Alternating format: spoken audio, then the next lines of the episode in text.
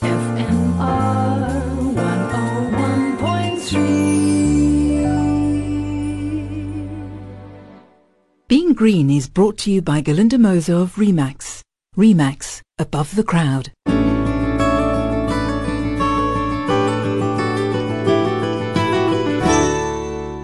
Amid the shock horror reports of the new peak, practically worldwide, in COVID-19 infections and the inevitable death score, the United Nations kept the flag flying on climate change action in their virtual top-level meeting, Climate Ambition Summit. Attended by 71 governments, the summit heard UN Secretary-General Antonio Guterres giving it to us straight from the shoulder. Since the Paris Agreement of 2015, progress has been patchy at best, and it's not good enough. Five years after Paris, we are still not going in the right direction. Paris promised to limit temperature rise to as close as to 1.5 degrees as possible. But the commitments made in Paris were far from enough to get there, and even those commitments are not being met. Carbon dioxide levels are at record highs. Today, we are 1.2 degrees hotter than before the Industrial Revolution. If we don't change course, we may be headed for a catastrophic temperature rise of more than 3 degrees this century. Can anybody still deny that we are facing a dramatic emergency? That is why today I call on all leaders worldwide to declare a state of climate emergency in their countries until carbon neutrality is reached. Some 38 countries have already done so, recognizing the urgency and the stakes. I urge all others to follow. Dear friends, we are not doomed to fail. The recovery from COVID-19 presents an opportunity to set our economies and societies on a green path in line with the 2030 Agenda for Sustainable Development. But that is not yet happening.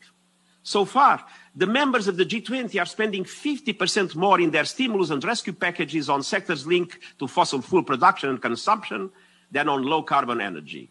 And this is unacceptable. Antonio Guterres, not very happy with the current state of play in the climate emergency. Of course, he understands that all resources must be devoted to the COVID-19 rescue and stimulation, as it's termed. But that doesn't alter the longer-term necessity of cutting our emissions and moving towards a net zero outcome. Some countries, like China, have put numbers to it, and they hope to be there by 2060. And the UK has pledged to reduce emissions to below 1990 levels by the end of the decade. Prime Minister Boris Johnson was positive about technology being a powerful solution to the energy challenges, including wind and solar and the arsenal of chemical and biological sciences. But he is conscious, I'm sure, of having to put on a good show for next year's COP16, hosted by the UK in Glasgow. What the status of the COVID-19 epidemic will be by then, we won't know, although vaccination will have proceeded quite a bit. And so to the elephant in the room. The increasingly disunited States of America. But perhaps that's just being unfair. Almost there, President Biden has so much on his agenda. Addressing the climate emergency is just a small part of the brief, but it's vital. I'm sure better counsel will prevail and we should see some direction from the states and a move towards rejoining the Paris Climate Accord. Does the response to the COVID-19 pandemic show up in a fall in CO2 emissions? You bet it does. A group of very authoritative researchers called the Global Carbon Project Team have found that the pandemic has driven the biggest annual fall in CO2 emissions since World War II. A lot of the decline is due to the huge reduction of traffic on the roads and the steep decline in aviation, which has clawed back in the past few months, but will probably stay below 40% of pre-COVID levels. After the 2009 economic crisis, the decline in CO2 was just half a billion tons. And after the end of World War II, about 1 billion tons. The figures? CO2 down overall by 2.4 billion tons in 2020.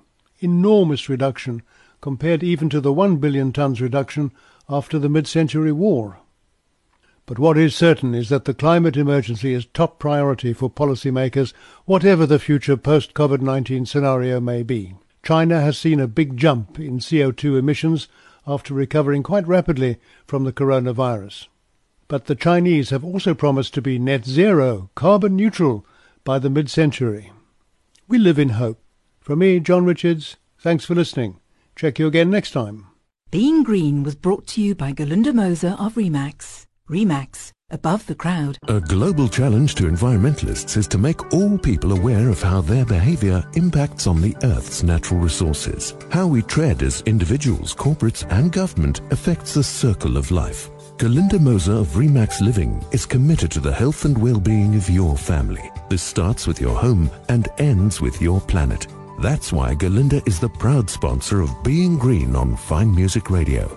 For now and future generations. Remax, above the crowd.